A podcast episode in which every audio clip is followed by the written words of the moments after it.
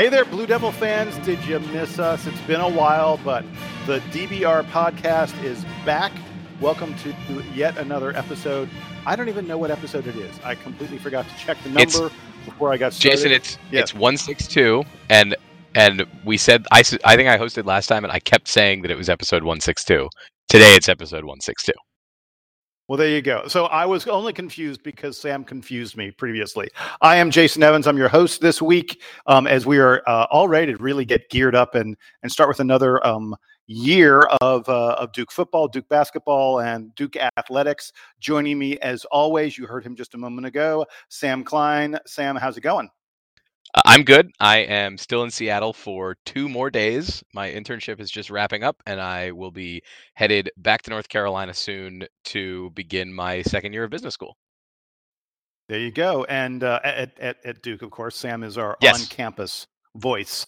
Yes, Um, still and, a uh, student. and still always- a student at Duke. Have not been have not been expelled yet for any reason. Yet. There's still time. There's Yeah, still you never know. You never know. uh, and also, as always, Donald Wine. Donald, how are things in uh, DC? Uh, they're going pretty well. I think the last time we recorded, um, you guys actually didn't record with me. We did the whole uh, me recording answers from Paris. Uh, I am back from Paris, but I have returned to America, a four-time champion. Yeah, I was gonna say, Donald, you you you came back with the hardware. I did. I did. It wasn't. I, I let the ladies uh, go, like bring it home because they actually did most of the work. Um, but yeah, it, it was it was fun. It was good to be there for the whole tournament and to be there to watch us win it all. It kind of, you know how you kind of you sit there and say, "Hey, I have a goal," and then you see that goal actually come to fruition. That was this whole trip. So that's pretty cool. That is very cool. But but uh, enough about our uh, interesting or not interesting travels and summers and all the other kind of stuff. We're here to talk about Duke athletics, um, and we will start with basketball. I know football's coming up. We're going to get to football in a little bit. If you're a big football fan and you're like, "Hey, wait, isn't it time for them to talk about football?" It is, but we're going to get to basketball first. We are, after all, the Duke basketball report. And gentlemen, um, uh, this summer has unfortunately not brought a trip to Canada or some other foreign locale where the games are broadcast on ESPN and we get some behind the scenes special. We didn't get any of that stuff about the Blue Devils um, this summer, so so we're operating a little bit, you know, a little less information than usual. But fairly recently, we've been getting um, a few short videos, some comments from Coach K and Jon Scheyer talking about the team. Um, and we've seen the guys working out a little bit. Uh, uh, let, let me ask what what you guys have seen um, uh, uh, Sam, I will start with you. I- I- you know, uh, do you get a sense maybe of how the team is beginning to come together as all the players are on campus this summer? Um, uh, you know, mixing the new freshmen, yet another group of new freshmen, with uh, some fairly experienced returnees. Yeah, I think that the the thing that we were looking at most in the spring when we were talking about this upcoming season and, and the roster, the overarching theme was there are too many guys for them to play big minutes or play the the Coach K style tight rotation, lots of minutes for a few guys thing because there are just there are too many good players. And I think it's still I, I think we're still in that zone. I think we we don't know yet that um, outside of perhaps like Tre Jones and Vernon Carey definitely starting, you could see a lot of the other starting positions on this team sort of move around. I'm excited to see Matthew Hurt and the impact that he's going to have, especially on offense. I think the team is really excited about Cassius Stanley and and how how mobile he is and and and the hops that he's got. Uh, but you have a lot of returning players who also are going to be competing for minutes. Dudes like Alex O'Connell, um, Joey Baker, who we obviously only saw a little bit of last year, but who we expect to see a lot more of this year. A guy who um, who if he had he had come to school in his proper year, I think would be getting a lot more attention. So there's a lot of dudes who are in the mix, and that's you know I, I- mentioned a handful of guys that I think are going to have an impact this year, and I'm leaving out all of the potential captains. Right? We got Javin DeLaurier, we've got Jack White. Um, the the veterans on this team are not going to be the flashiest ones. So I I don't know that I have any big takeaways from the from all the media from this summer, and I think the program, uh, as always, has been doing a great job of of keeping us up to date about what's going on. But it does seem like all the guys are on campus. They they're excited to to get to work, and like you said, Jason, they didn't have a summer trip where we could really see them in action. So we're even more excited um, to to get the season going and and to see what they look like at Countdown to Craziness. Yeah, I'm glad you mentioned some of those experienced guys. I mean, look, uh, we, we know the freshmen are going to have a big impact um, in you know the past decade or so. That's always the case at Duke, and and in all likelihood, this team will to some extent sink or swim based on the play of Carey and Hurt and and some of those other guys. That said. Uh, the uh, something I noticed in the videos and in some of the conversations that uh, you know Coach K's put out a video and Jon Scheyer's had a couple of them. Um, I, am I'm really excited about the experienced guys coming back. I feel like this is a pretty darn experienced Duke team. I mean, Tre Jones played pretty much every minute he could last year. Um, and it's been a while since we had a really experienced point guard who wasn't a freshman. um, so I'm excited about that. Uh, Javin DeLaurier and Jack White played big minutes. Um, Alex O'Connell uh, had certainly had a number of games where he played a significant role. E- even even Goldwire and Baker were able to play meaningful minutes in important games last season, and that, that's that's a good core of guys who um, who will be able to tell these freshmen what it takes to succeed at this level, the kind of focus, the kind of intensity, um, and, and, that's one of the things I've seen in the videos is that uh, the the the experienced players uh, taking the lead as they should uh, and making sure these freshmen are playing, uh, you know, the with the kind of effort that you need to have to succeed um, uh, when you're playing, you know, in the ACC and playing the kind of schedule that that Duke's uh, going after. Hey, hey, Donald, talk to me. Do you see anything in the uh, in the workouts and in what these guys are going through um, that that you found interesting? Yeah, I think the first thing that I, I, give Blue Planet credit because one thing that they can do is show how a team is coming together better than any you know school or institution or even professional team that I've ever seen we see these guys having fun in these workouts. And you you hear about the summer workouts being grueling and grinding and a lot of coaches will like hype that fact up. But our guys are having a lot of fun and i think that is yielding results. Uh, one the team looks close together. They they appear to be having fun together and growing as a team. We've seen that last year and i think that camaraderie is what shows and that's what that's what helps teams when we have tough times we're going to have some tough times this tournament uh, or not the, I'm not the tournament, but during the season and the tournament, we're going to have some opportunities for you know doubt to creep in and and all the negative naysayers to kind of infiltrate this team. But if you have a close knit team, that won't be uh, it won't have an impact um, like it will on other teams. And I think that is good that that's being started here in the summer. I think the other thing you're noticing is they're doing a lot of strength training and you see some noticeable gains from a lot of players. I I immediately uh, noticed that Javin looks he he doesn't look bigger, but he definitely looks stronger and more ripped. I think that's going to be good because we're going to need his presence in the post, and uh, I think he understands that when we're you know when he has the ball, he's going to have to be strong with it, and I think this is a part of that. Joey Baker looked really really strong and looks leaner. He looks faster. Uh, and, and, I think that sort of thing means that he's working hard to want to become a part of that rotation, which as we all expect, will be very crowded uh, on the wing and in, in, the point guard and, and shooting guard positions. So I think that when we do that, uh, you know, when we have these kind of uh, videos that show those gains, that's what makes me excited about the team because I want to see how that translates to the floor when they're playing uh, opposing competition. We won't see that for a couple months, unfortunately, but I like what I'm seeing now.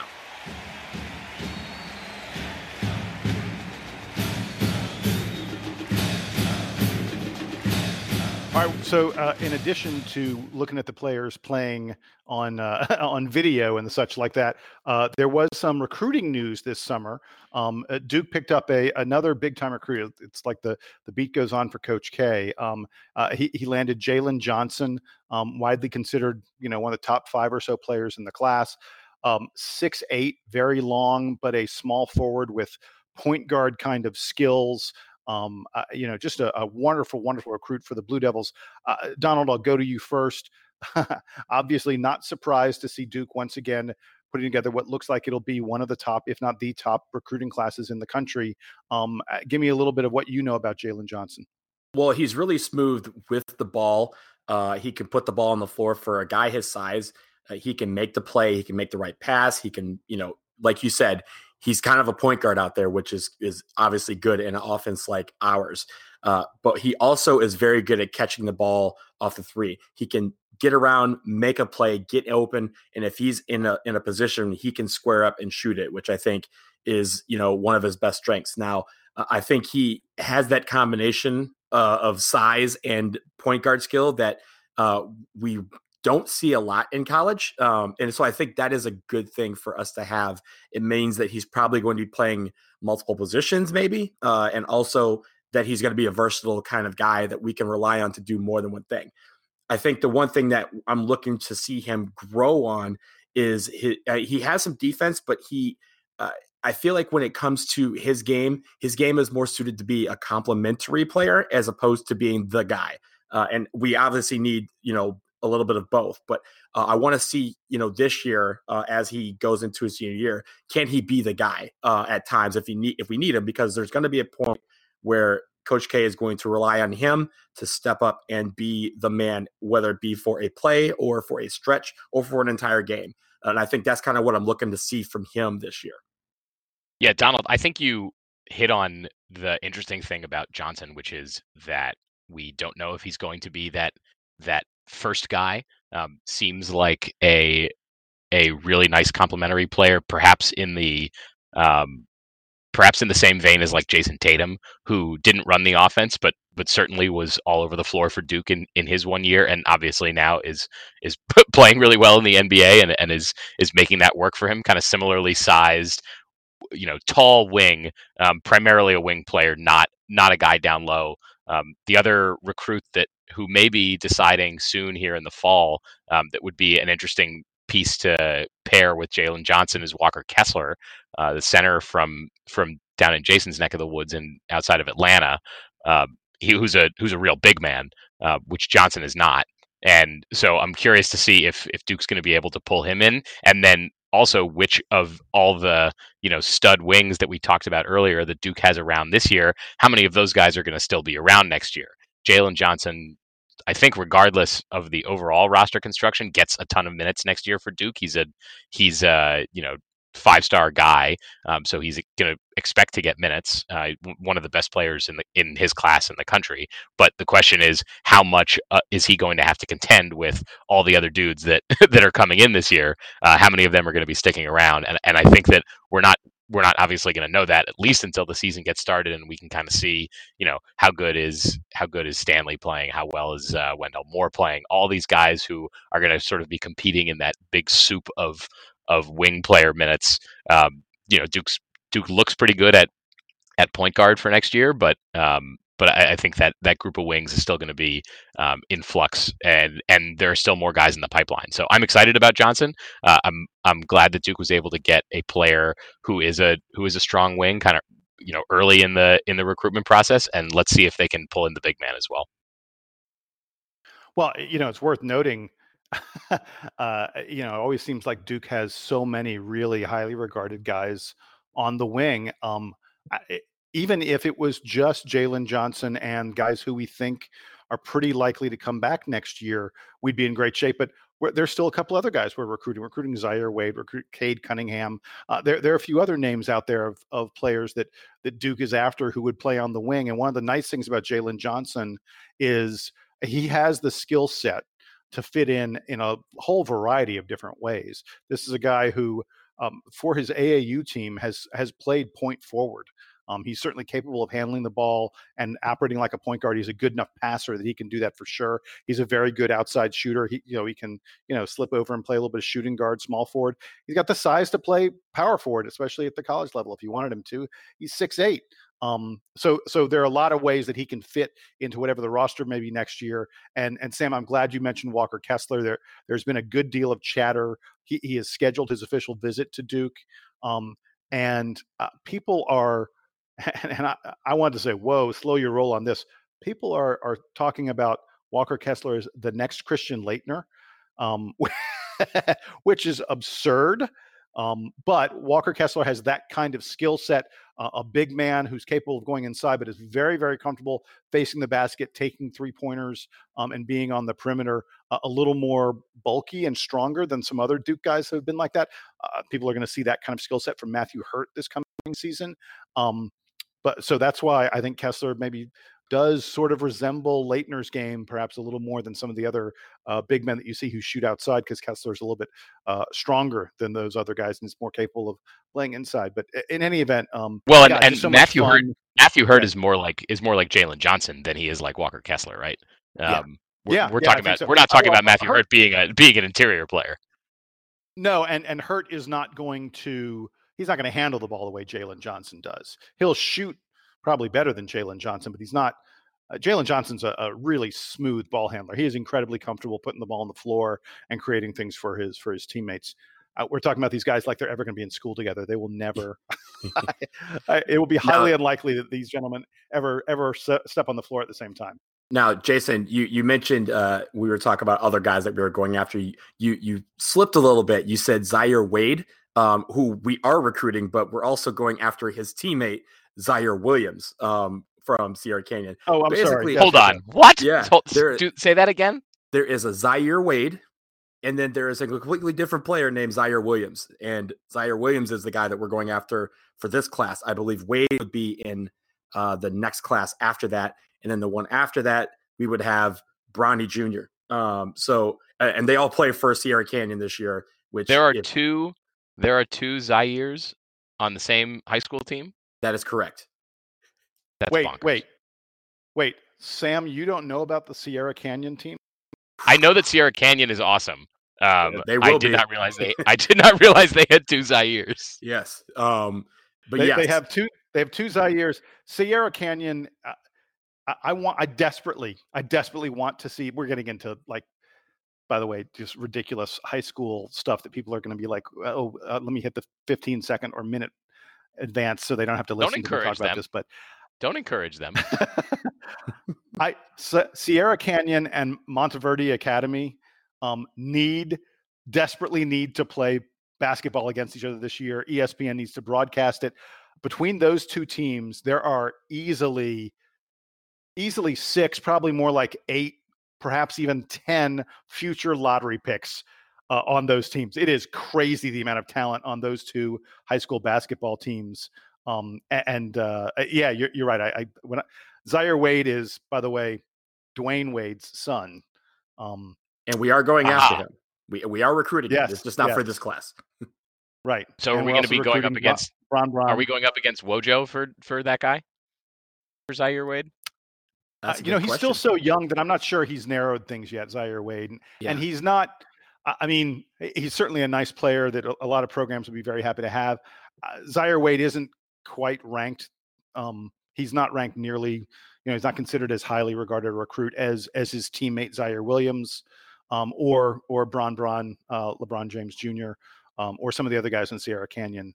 Uh, not this, again, not to say that Zaire Wade isn't an excellent player. He's not someone who's considered a future lottery pick. Let's just put it that way. Unlike Cade Cunningham and Ziaire Williams and Bronny and a few others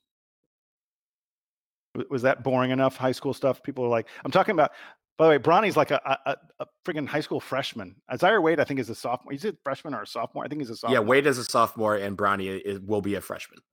Yeah, it's like I mean, people. We have I'm no sorry. idea. At this point, at at this point in uh, at this point in in my high school classes uh development, like in ninth grade, Taylor King was the best was the best player in my class. Whoa, so, whoa oh, stop, stop, name, stop, stop. Yeah. Name from the past, Taylor King.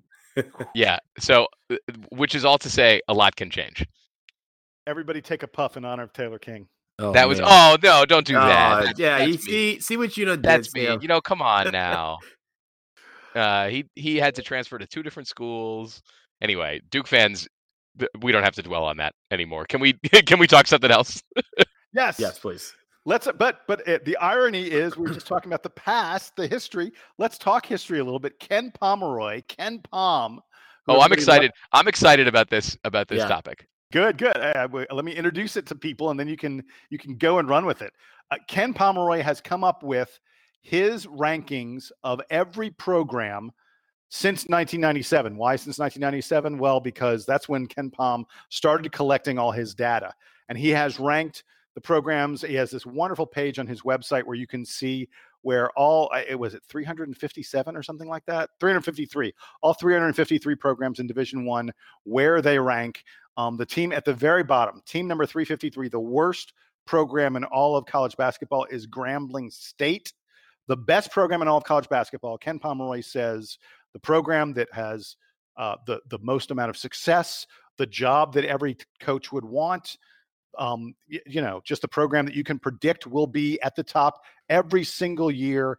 He says that program is the Duke University Blue Devils. I don't think any of us are that surprised at that. I'll just really quickly tick off the top five. It goes Duke, Kentucky's fairly close to Duke, and then there's a pretty big drop to Kansas then North Carolina, and then Arizona. I'm not going to continue to go through the entire list. It's fascinating to look at. He breaks out in a number of different ways. One of the coolest things he has is he he shows you how many years each program has been in the top 25 in his rankings, meaning they were one of the 25 best programs in the country at the end of the year. Duke and Kansas, 100%. Every single year, they are a top 25 program. I think that's just what an amazing testament to to the longevity and the and the continual success that Coach K has brought to us. Sam, you wanted to talk about it? Run with it, yeah. baby. What you got? Th- th- there's a few interesting nuggets from here. The first is that I wish that he had cut it off at um because he was talking about how he wants to do enough recent history that it's still relevant and he took the data back to 1997 which is when his when his rankings begin, I believe, or he he has some set of data that only goes back to 1997. So therefore, it encompasses that amount of time. And and he said that uh, somewhere in his write up, I believe, he said, "Oh, you know, we could have gone." even farther back obviously if you go back a, a, few more years from there then you would actually get one of those times when duke probably didn't end up in the top 25 uh, back to 95 but regardless, I thought it would have been interesting if he had done this more from the lens of of recruits. So the the intro that he gave to the to the rankings, which I thought was really cool, was you know when when it's coaching carousel season, everyone talks about oh should this guy leave for that guy should this coach leave for that job is it a better job than the one that he has um, and this was sort of a way to evaluate which programs are actually better so using this using this methodology, you would say any coach would leave their job to go coach at Duke. Now, is Roy Williams going to leave North Carolina to coach at Duke? Probably not. Is John Calipari going to leave Kentucky to coach at Duke? Probably not. But for everyone else, um, I think it would have been fun to do this as an exercise for what do recruits care about. We talk about uh, we we talk a lot about where recruits are interested in going and and which programs are hot. And I think that the pitfall that commentators will often fall into is thinking, oh, well, that you know, so and so wants to go to this school. Look at all their great history. And you got to remember that when recruits are 16 years old, if they only remember back to when they're five, they can only remember 10 or 11 years worth of of players. So guys that Duke is recruiting now don't remember JJ Redick in college. Um, they might remember Nolan Smith and Kyle Singler being in college. They might remember Kyrie being there. That might be like the first star at Duke that they remember is Kyrie, and he was only there for half a minute. So I kind of wish that these rankings had only gone back 10 either say 10 years for like the the useful memory of recruits or go back 18 years to say um, this is the lifespan you know for, for the length of time that this year's high school seniors have been alive th- these are the best programs. Because i think it would have been more fun to do an analysis that way and say these are the programs that are still relevant right now. Um, ucla last went to the final four in the mid 2000s they haven't been back since then. Ucla is not cool anymore um, UCLA's got a ton of history. They have the most national championships, but all of that is in the way distant past. And does it even matter to recruits anymore? I think that that's where it's fun to sort of compare the programs. Um, looking at the at the specific teams that are in it, um, I noticed a couple of programs who've got vacated wins who still hung on pretty strong. Louisville is there at number eight, um, and I believe that since they stripped the national championship, they now have no championships during that time frame. Memphis um, came in at 22. I know they've had some some wins vacated. I think it was also interesting to see the the teams that were ranked really high that don't have national championships. So KenPom said that he didn't um, he didn't want to weigh too heavily on on postseason performance, but obviously, you know, we're all going to look at that. On the one hand, you have UConn, who's got four national championships and came in only at 19th, probably due to their to their current situation of of being in a lesser conference and and not having had much very recent success. Well, and, since and, that and worth and worth noting that they they are the team that has I, I believe two of their national titles they won as a team that wasn't that highly regarded. They won one of them as like Mhm. an 11 seed, didn't they? No, I it mean, was Yeah. eight. They were, they were an eight seed. whatever it was. I mean, Mhm. Ken, Ken Ken Pomeroy was like, yeah, UConn is just uh, their two of their titles are t- are teams that objectively were not good. I mean, not they were bad teams, but they weren't certainly weren't great teams. They certainly weren't top 20 teams. So anyway, but teams in that teams on on the flip side, teams that don't have national championships that are high on the list. Uh, if you you know ignore Louisville because they won one, they just didn't officially win one. But you've got Texas, Ohio State, Gonzaga, UCLA in that range. Three of those obviously um, sort of more traditional powerhouse athletic programs in general. But the Zags coming in at number twelve um, is is really cool, uh, and and to me almost undersells how awesome and consistent the Gonzaga program has been during this time span. Because Jason, you mentioned that Duke and Kansas have have finished in the top 25 23 times. I think the Zags were like right behind them. Um, yep, and, you know, 22. They're- small they're- school, They're, they're next. Yeah. the small Uh, school ex- from a from a small conference and and they're right there every year with all the blue bloods i think that we don't appreciate enough how incredible gonzaga's run under mark few has been um, that they every year turn out a team that is top 10 uh, and that in a ranking that goes back 20 years they're one of the 15 best you know 12 best uh, programs in the country when they're a, a, tiny school out in the middle of nowhere I love that Pomeroy said, you know, oh, this is a ranking of who, you know, what coaches would take different jobs. And at first I sort of laughed at that. And then I was like, you know, like uh, Villanova comes in at number seven. I'm like, if Jay Wright was offered the Duke job, he takes it, right? I mean, like, Oh, that's not yeah, even a the second. question. Yeah. I I don't know about that. I, I think that um, th- there's another. I, I I can't remember which sports writer invented this, but all these all these sites now do these trade value columns, which is similar to the conceit here, which is um, let's just rank all of the things. And the the conceit on the on trade value columns is basically rank all the best players in the sport uh, by if you traded like if if number one was on the trading block, you could give up any of the other players in the world for him um, because he is more right. valuable. And then you could trade number two for number one um, if if you gave up a little bit more with number two. This sort of works the same way, which says if you have the Kentucky job, you would automatically take the Duke job. The the logic sort of breaks down, I think, when you get really high on the list to the you know premium uh, Hall of Fame type guys, right? Hall of Fame coaches are, are usually not bouncing from one school to another. Shout out to Roy Williams, who left Kansas for North Carolina.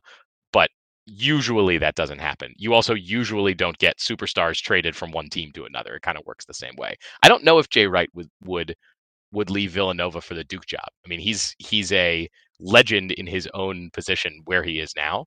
And does he want to sacrifice that to potentially become a legend in two places? I'm not sure. Well, and obviously there's a, you know, do I want to even follow Coach K? Do I want to follow the goat and and have to, you know, live up to those shoes, you know, fill those shoes, so to speak. But hey, Donald, sorry, your turn to uh to wax poetic about this ranking that says the Duke is the best of all time or the Yeah. best of the past 23 years. Yeah, we'll start with the fact that you know I think you guys you forgot. I mean, you didn't really forget, but you kind of undersold um, the fact that we've been listed in the top twenty-five every single year on this. Well, it's even better. We've been in the top twenty because our worst ranking in KenPom since it started has been 19th in 2012. So that just t- even further, you know, demonstrates how you know consistently great our program has been. Even if we're not winning championships every single year, we're still, you know, in the in the conversation almost every single year, which is true. My God, we're we're top 10 20 out of the 23 years. That's absurd. Do you know how hard it is to be in the top 10 every year? It's just crazy. Yeah, and I feel like we can probably pick the, the three years. There's 2012, there's probably 2007, and then what was the other one? Uh 20 uh, 2014. yeah, 2014. I mean, those are probably the three years where we probably were not in the top 10. And 2012, we were a two seed. 2013, 2014, we were uh what three A seed? three. We were three. And yeah, so I I mean that's that's still you know calling out well we're we're doing really really well at least in the eyes of uh, of somebody. So I think it's good that the data backs it up. I thought Texas at 10 was kind of interesting because Texas is not that sort of is you know, they've had a couple of years where they were in the top five or so, um, but they really haven't had a, a string of success. Uh, if that have makes they sense. even have they even made it to a Final Four during this period? Yes, they did Yes, in 2003. one, they one did. Final Four. Yeah, with In TJ Ford. 2003. Yeah, with TJ Ford. Oh. Um, and they Yeah. eventually lost to. I want to say they lost to Kansas uh, in the Who final then four. lost? Who then then lost who to- then lost to Syracuse? Yes. Yeah, and by by the way, I think Texas is up there. Uh, uh, my my understanding is, you know, because people have been writing about this. Texas got that spot because of their recruiting. Um, Mhm. Texas has been an incredible recruiting factory. Um, you know, uh, not quite Duke and Kentucky, probably not quite Kansas, but but right alongside North Carolina, Arizona, Michigan State kind of schools in terms of bringing in top, top, top tier talent. Kevin Durant, I mean Mo Bamba, just uh, you know a year or so ago. Um, but uh, uh, even though Texas brings in all this talent, it hasn't really translated into into wins uh, or into any kind of postseason, you know, meaningful postseason success. Well, it's because Rick Barnes famously said, "I don't. My job is to get these guys to the NBA. It's not to win national championships." So uh, when it came to Texas, and that's kind of and it was kind of incredible how he lasted so long at Texas, considering they are a school who prides themselves on winning national championships, and they had a coach who was actively saying, "My job is just to get these guys to the career that they need to go to," and that's why a lot of the players, uh, highly recruited players, uh, especially from the state of Texas, wanted to end up playing there because they knew that Rick Barnes's offense would be would evolve to showcase the talents of the of the best players to get them to the league. So uh, I, I think that's interesting that in spite of all that, they still were you know ranked tenth um, above you know if you think about like Gonzaga, UCLA, Maryland, Syracuse, Virginia, who's been really good the last few years. Um, all of those teams are below Texas, which I think is kind of interesting when you look at the overall thing. Uh, and I just also look at some of the lower. Oh, oh, wait, wait, um, wait. Hey, really quick, Mhm. Really quick re- regarding Virginia. I mean, uh, they've been. i- If uh, you know, I wish that KenPom would allow this thing to, for you to sort of set the date range on it, because I think if you did, certainly if you did five years, Virginia would probably be mm, top three. Yeah. If you if you went back ten years, they're they're certainly a top seven, top eight kind of team. I'm surprised that Virginia's number 17 because they were awful for a long, long time. I mean, this is a team in the past. Think about this: in the past 23 years, Virginia's only made the NCAA tournament 10 times.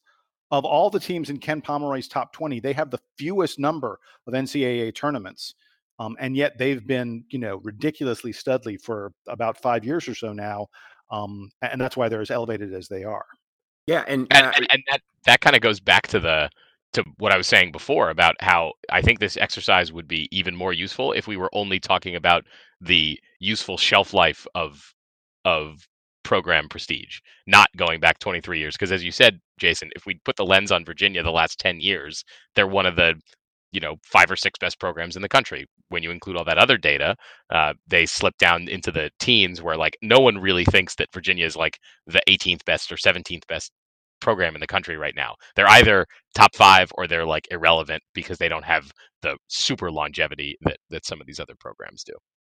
And that brings up a, a Jason's point brings me to my final point about this. And I, when I was looking at this earlier, I was commenting on the uh, the worst range and how low a team has been uh, in the last you know 22 23 years.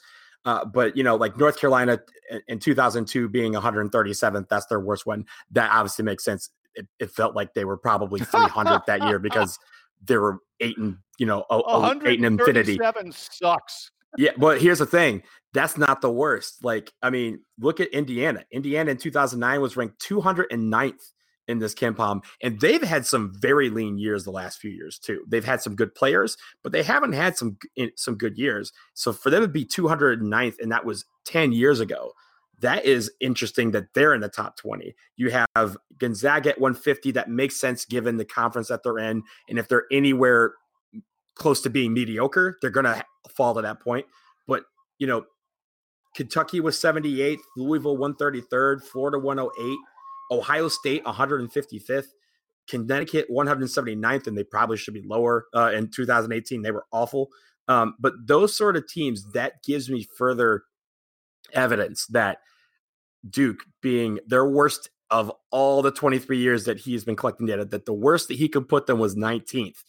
That says something about the program and how consistently terrific it has been. And even when we're, like I said, even when we're not winning national championships, we are having tremendous seasons that other schools would only dream of.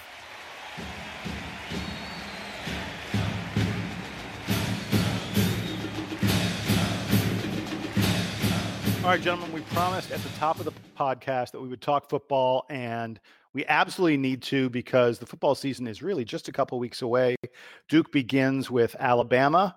Oh boy, um, and we're gonna we're, we're gonna have a uh, intense Alabama preview uh, coming up, folks. In, in not on this podcast, but but coming up in about a week or so. But the cool thing about that Bama game is all three of us will be in attendance. We will all be there together, not sitting in the same seats by any stretch of the imagination. Um, we'll be uh, using some press passes and and other stuff like that. But uh, folks, we're going to do some kind of tailgate meetup. Uh, we'll have details on that once we get it all figured out. But if you're planning on going to the Chick Fil A Bowl in Atlanta to to see Duke play Alabama um, at the end of the month, um, just know that the DBR podcast crew will be on hand and that we will uh, uh, we will have some kind of situation for you where you can come by and say hi and um, who knows what else we'll have we may have some fun stuff there we'll, we'll have to see about that but but guys as we as we look ahead to the uh, to the football um, to, to the football season on a whole. Uh, Sam, I'll start with you. you. know, you know what what impression do you have of, of what's coming up for the team and what kind of a season it's going to be?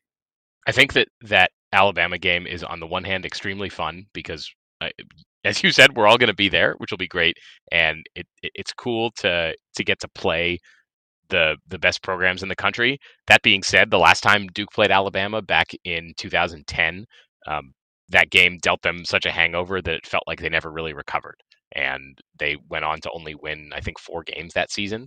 So we hope that that is not the effect here. Obviously, after this game, Duke has a game against North Carolina A and T that should be much, much, much easier, um, and then has to go on the road again to Middle Tennessee before also going on the road to to face Virginia Tech at the end of the month. They do get a bye week in there, which is good. So um, the hopefully the the Alabama hangover is gone by the time Duke travels to Blacksburg. But regardless, it's going to be a tough start to the season, and in particular on the offensive side of the ball, Duke is going to be initiating a lot of new offensive skill players. Obviously, Daniel Jones isn't there anymore, so Quentin Harris is taking over at quarterback. Um, you have a, a bunch of receivers who got limited playing time last year and will need to step up and, and fill much bigger much bigger roles this year. There's no TJ Rahming around to um, to take the top off the defense from time to time. So Duke's going to be initiating a lot of new receivers, and guess what? Their first opportunity to do that is against the uh, the defensive bulldozer that is the Alabama Crimson Tide, who I, I can't uh, say that I've I've dug too deeply on their on their depth chart, but I'm just gonna go ahead and assume that their secondary and their linebackers are are all NFL talent, and it's going to be it's going to be a challenge for Duke against Alabama. Obviously, um, I just hope that they that they don't let it psych them out the first few weeks of the season um, and lead to other sort of uh, less uh, how would we say this less acceptable losses than than losing to the Crimson Tide. Uh, Donald, um, uh, do you want to give me any hope for this game, or uh, no, actually, I'm not even going to ask you that. J- Donald, just tell me what your thoughts are about the Duke football season. We're not going to get into that yet. Yeah, well, I mean, I know we're going to do a full out preview of everything uh, in a in a couple weeks, but uh, when it comes to let's start with Alabama uh, because it is a game. I I do like the fact that no matter what the score is going to be, we were selected to basically kick off college football. Now I know this is a little different because uh, they moved the Miami Florida game up a week so that that could kick off uh, the 150th season of college football. But until that happened, yeah, but who cares about Miami game. football, right? I know, right? Um, hey. but no, seriously, like the fact that they decided that this was going to be the marquee matchup for college football's 150th season, and they picked us. That says something about how, uh, how what heights our program has gotten to in the last you know decade and, and a half under uh, under Coach Cutcliffe. It, did you think in 2004 that we'd ever be playing in the in the you know, uh, Mercedes Benz Stadium? Probably not. Um, we probably were hoping to get on television. Um, and so fast forward to that, we're walking into the Benz against Alabama. Um, is going to be going to be a sight to see. I mean, I don't know. I, I, think we are up for it. I don't know if we're to you know score a lot of points against them, but in the end, it's going to be fun in the sense that these guys are going to get an experience that this program really hasn't had in a long time. So uh, I really commend um, the program as a whole for that. But also, I want to you know, we're going to talk about it in a couple weeks, but I want to pique your guys' mind at a game that you're probably going to be like, why are we talking about this game? It's that following week against North Carolina A&T. Why am I shouting at A&T? Because A&T is really damn good for uh for a H for FCS school. They have been tearing up FCS the last couple of years. They have great athletes, and that is not a game that we need to. If we're going to have a hangover, it better be for a day because a&T will want to play us. They have they have wanted to play us for a long time. We haven't played them in quite a while, and these guys are going to be up for that game. That's going to be our first home game. And while we're thinking, yeah, that's going to be an easy cakewalk, it will not be a cakewalk because A&T has a lot of athletes that are very, very good, and we need to make sure that we're on our p's and q's for that game. Uh, look, my, my thing I'll say about the whole football season is uh, we're clearly uh, Sam mentioned it offense. We're clearly not going to be as experienced as we have been, but every year we see that Cut seems to be bringing in better and better classes of recruits. He he redshirts a lot of them um, to to you know to make sure that we have them until further along in their careers. And and I, I hope we're going to I, I, hope we're going to see the the fruits of that somewhat in this season um, I, I, know that uh, at the ACC Media Day, Duke was picked fifth out of seven teams in the Coastal Division. Um, Virginia, Miami, Virginia Tech, Pittsburgh all picked ahead of Duke. We're supposed to finish ahead of North Carolina and Georgia Tech. Georgia Tech's, uh, I think, going to be awful this season as they adjust from uh, the end of the Paul Johnson uh, option era. But um, you know, I, I, would love I'd love for Duke to find a way to to creep up to maybe third or fourth in the Coastal Division. Really show that um, this team is continuing, um, uh, you know, the the the bowl streak that we have. Um, uh, you know, going to the bowls very very consistently and and being competitive. And I think this Alabama game is a uh, yeah. It, I mean, only a fool would say Duke's going to win the game. I, I, really have high hopes that we can be competitive with them. Um, you know, to to some extent in maybe even into the second half. I mean, look, when Duke played Clemson last year, um, eh, you know, it was not complete completely uncompetitive um, for for much of the game. So uh, so I, I, hope that we can have a, another performance like that. And uh, you know, I think Duke is not so outclassed athletically that that we have no chance of being on the same field with these guys um, and that's that's a change from what it used to be. So you know, full full props and and I know Coach Cut is uh, is getting these guys ready. Um, it's and, and it's a nice thing. It's a nice thing. This is one of those years where the teams get two bye weeks instead of one, just to, uh, based on the spread of weeks between Labor Day and Thanksgiving. So they get, like I said, that first bye week comes only after week three of the season. So they have Alabama and then two other non-conference games before the buy. They get another buy at the end uh, or at the beginning of November, basically, um, before having to host Notre Dame in in Wallace Wade Stadium. So um, it, it's a Duke's got a tough schedule this year, having to play both Alabama and Notre Dame, but they do get the two bye weeks in there as well um, to hopefully nurse nurse more of the injuries and and and be a little healthier as the season rolls on.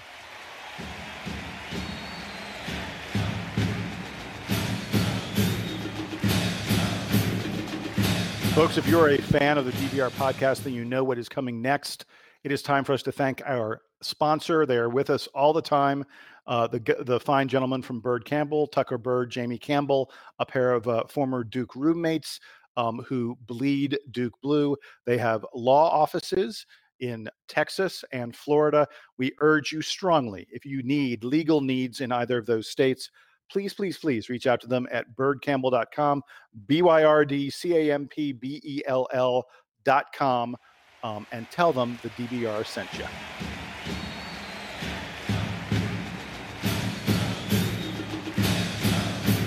guys, it is time for our parting shots. And uh, ordinarily, the way this works is I toss to you guys, and and you guys each do your parting shot, and then um, I do my parting shot. But I have two two parting shots this week, and because of that, I'm going to go first. Then I'll let Sam go second. Donald can go third, and then I will go fourth. So I will go twice. That is my prerogative. I'm the host. Deal with it, baby. So for my first parting shot, I want to talk about the NBA summer. Um, we had a very interesting summer of superstars changing teams, forcing trades, um, you know, teams clearing a ton of cap space and then hoping and praying that they were going to get these big stars to come play for them, um, stars teaming up together. I, am not going to rehash all of that stuff, uh, but I, I want to talk about something. I, I, I happened to sit down for lunch with a loyal podcast listener, a guy named Andrew Layton. Andy Layton. He was class of '89, just like me. Um, uh, a great guy. He's uh, he's in the uh, real estate industry now, and he and I sat down for lunch the other day, and we were talking Duke and the NBA and basketball in general, and and we came across this conversation. Andy had some really interesting thoughts on it that that I'm gonna you know that I share with him, and uh, he said to me, he thinks Adam Silver, the Dookie who is in charge of the NBA, is in some trouble. And and the conversation we had was this. These NBA stars are dictating who is good and who's terrible in the NBA. The the the amount of power that they have in the current NBA is really unprecedented compared to any other league. Uh, I mean, look at what happened to Oklahoma City when you know Russell Westbrook said, um, "I want to go," and Paul George said, "I want to go," And Oklahoma City sort of had no choice but to dismantle their team, take two of the top 10 players in the league and trade them away because those players asked for it. Um, it, it, you know, if compare it to the NFL where you had a guy like Le'Veon Bell who who had to sit out an entire season to sort of force Pittsburgh's hand. Um, I mean, that's an incredibly rash thing for a player to do and and what uh, what Andy Layton and I came up with, we were talking about the fact that the NBA is creating a situation where there are haves and have-nots in in such an extreme way that these these big teams that the stars want to go play for, the teams in New York, the teams in LA, the, the stars go to those teams and the rest of the league can't compete. If you're Oklahoma City and you've done a great job of of developing a Russell Westbrook and convincing a Paul George to come play for you. You can't even keep them because these players just want to go where they want to go. And has it created a situation where the owners, where 22 of the owners say, we aren't going to be feeder teams for the eight teams that everyone wants to play for? That's not fair to us. We can't compete with that.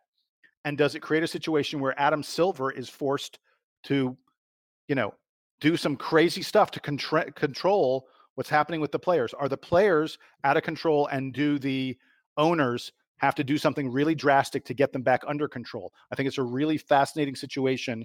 And when you were looking at this summer and all the player movement that went on, all the stars changing teams, it was fun. It was exciting. I mean, the NBA owns the summer even more than baseball that's going on during the summer. But it, eh, you know, is there is there a price to be paid down the road of of most of the league being resentful of the fact that they are essentially feeder teams for the top teams in the league at this point. I think it's a really interesting situation, um, and I just wanted to talk about it for a moment. I don't know if you guys have any comment on it, or if you think I I, I don't think it's as dire as as you made it out to be, because while yes, players want to play in Los Angeles and in New York and Houston or wherever it is they want to go, um, these things are also cyclical, and and teams like the Spurs and the Raptors and the Warriors, maybe to a lesser extent, because they are in they are in, in one of these premier cities. Um, these teams are going to pop up from time to time and be able to build uh, and be able to build good teams before you know possibly fading back. But how is this different than than any other sport? Um, you know the the most storied franchises in any sport are going to be filled with stars from year to year, um, regardless of of sort of what city they're in. So I don't think it's as as big a deal as you're making it out to be, but I could see where it tracks worse if if this is sort of the beginning um, and and players become much more aggressive about taking one year deals and moving around a lot and and wanting to go to other places as it is now i think it's fine. I think that it's cool that the that the players have have all this personality and and that these little these little mini rivalries all crop up all over the time. We don't have the same kind of longevity on the rivalries but but they're they're arguably as fun as they've ever been. Yeah, and I I agree with you in that it's cyclical because here's the thing. I mean, I think a lot of cities are usually on that list, but the teams aren't. For example, this year, I mean, nobody really went to LA except for the trade for Anthony Davis. I'm, I'm sorry, to the Lakers except for the trade for Anthony Davis. They went to the Clippers. Nobody went to the Knicks.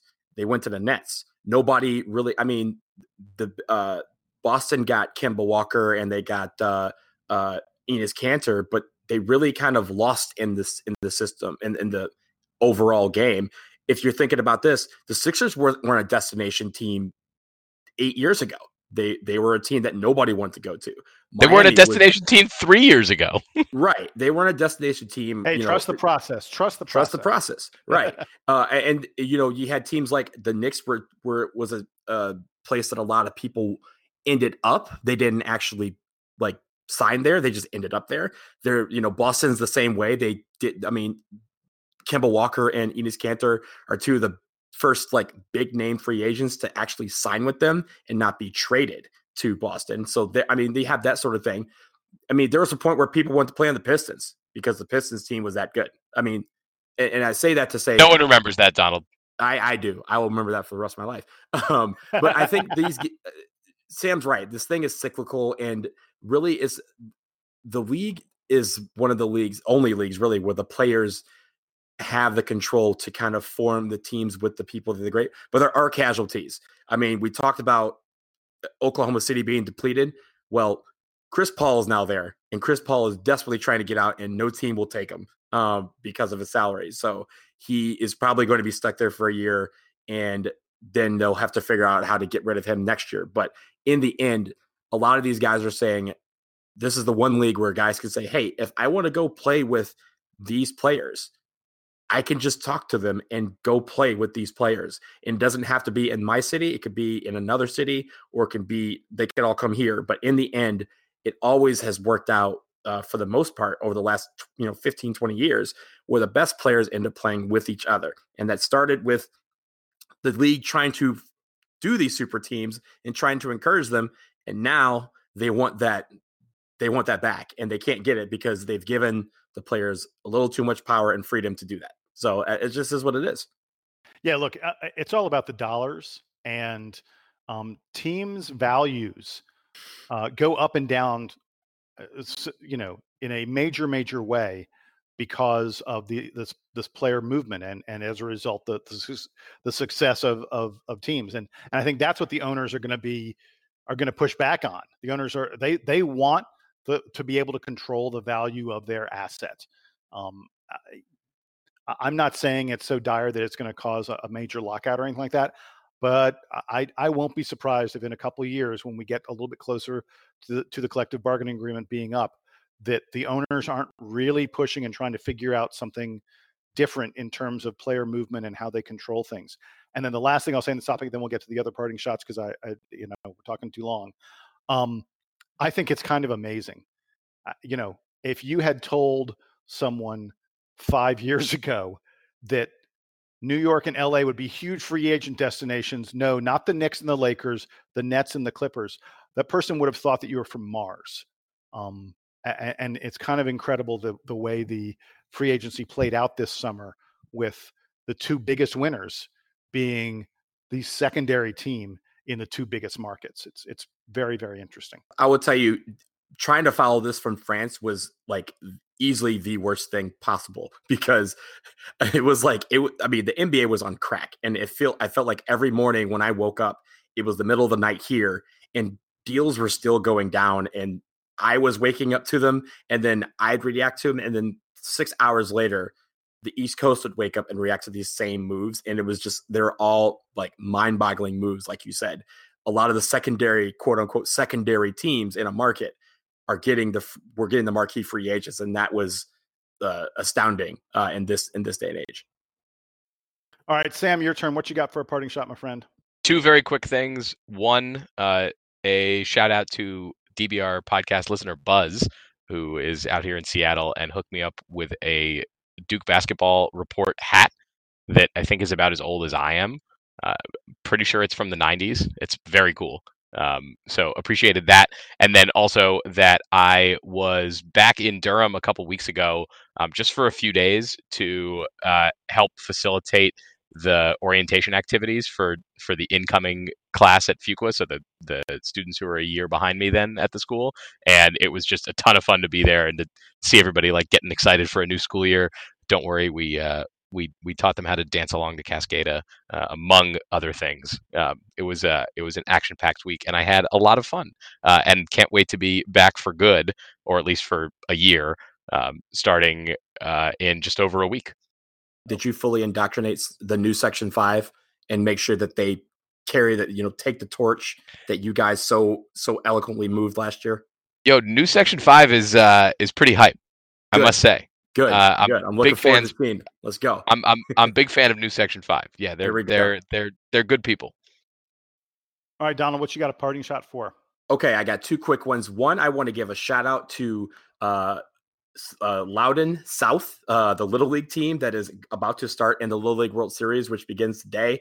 As you guys know, the Little League World Series to me is the purest form of sports because it, they are kids literally playing a game and having fun doing it. And there's, you know, all of the the business part of things they don't really care about. They just play the game, so it's always fun to watch. So shout out to Loudoun County they have a team in the World Series and uh, they were looking really, really good. So uh, hopefully they will go all the way and represent for the DMV.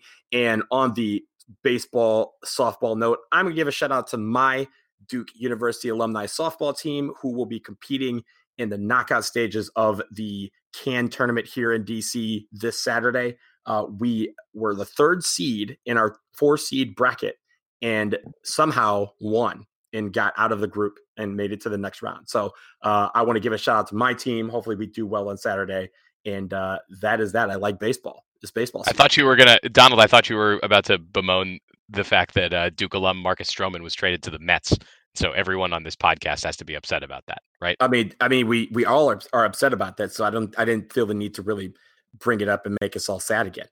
Look, I'm still a Marcus Stroman fan, just not, yes, just not yes. the same way I, I was before. I can't, I can't take pure unbridled joy in his success anymore. Yeah, it, it, it sucks, but I hate I, I, I love I love Stroh. He's a man. All right, gentlemen, I teased it. Go earlier. for it, Jason. shots, and for my second one, yeah, here here it comes, people. So the NCAA um, uh, this past week um, uh, quietly did something that is just reprehensible and horrible, and I should be not at all shocked, but I guess a piece of me is uh, there, there had been recommendations made by Condoleezza Rice's committee and, and some other folks um, in the wake of the horrific UNC academic scandal. Uh, these folks said that the NCAA needed to have some kind of reform that would allow it to handle academic misconduct, um, the kind of stuff that UNC did, where they um, where they said, "Oh no, you know, eh, this isn't a crime because we allowed other students to also take part in this ter- horrific academic fraud." Um, and the NCAA sort of went, yeah, there's nothing we can do about that. We know that it was designed for athletics. We know that this scandal was uh, that, that, Carolina compromised their academic integrity, but we really don't have any say over academic integrity, even though this clearly was related to athletics. And so uh, there were all these panels, all these working groups who had got together and said the NCAA needs to put in bylaws that would allow it to deal with this sort of thing. They can't retroactively punish Carolina because they're a bunch of spineless cowards, but uh, you know, at least we can deal with it in the future. Oh, guess what? Hold on to your hats. The NCAA decided, despite the recommendations, that they are not going to get into the game of trying to figure out whether academics are legitimate. And the reason they decided not to, and this is what has me really pissed off, there were two powerful, powerful conferences who said, no, no, we shouldn't do this. According to what, you know, the sort of the insider story is, the ACC and the SEC said, uh uh-uh, uh, we don't want you, NCAA, getting involved in in judging the academics of a school and judging whether or not schools are getting around um, uh, academic requirements uh, to, to help their athletic programs. Shame on the ACC and the SEC. I expected out of the SEC. This is a conference that for decades has basically treated academics like an afterthought when it comes to to athletics, when it comes to to, to big money sports, especially football. The SEC is notorious for for you know classes that are designed only for football players and and all that kind of stuff. I get that the SEC, which has no integrity whatsoever, would would not want the NCAA to do this. But shame on the ACC for taking the SEC side and helping to kill this reform.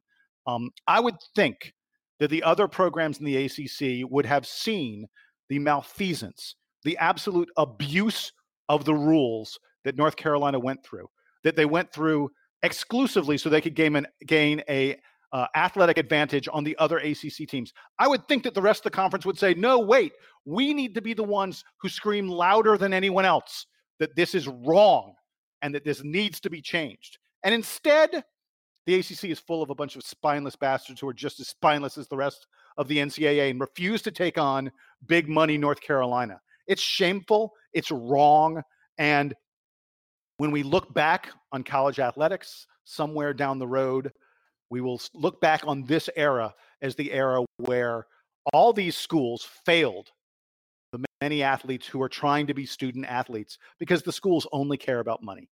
And it's it's just it's terrible. I can't wait till the day that this shit is over. It's just wrong and and it, it just uh, you know I, I'm, I'm at a loss for words. It bothers me so much that our conference at the acc wasn't a champion of reform and instead got in the way of it and jason correct me if i'm wrong but when this when this scandal broke and they made their ruling the ncaa basically said we don't have the capacity to oversee this but this is something that we are cr- creating a committee to address that's what this was for this was literally supposed to institute the changes that they decided not exactly. to institute. Yeah. So that's just that's that's I mean they're a bunch of suckers for that. Like they literally did this to make these changes and then decided, nah, we're not going to do them. That's that's that's crap. Uh, like I say, I'm I'm borderline speechless. It's just wrong. It's so wrong. How can they even pretend to have the student athlete's best interest at heart if the NCAA will not take any steps to ensure that they're getting educated. How dare we, you call them student athletes? Can we just Let's call them call athletes them what now? they are? Can we just call they them athletes? They are professionals who are not being paid. They're they're yeah, but Athletic wait, they're, they're professional athletes who are not being paid. Yeah.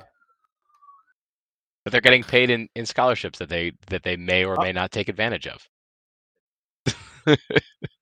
Well, uh, I, and and I'll say this: I would be perfectly fine with that answer if you were ensuring that they were actually getting the education that those scholarships uh, um, allow them to.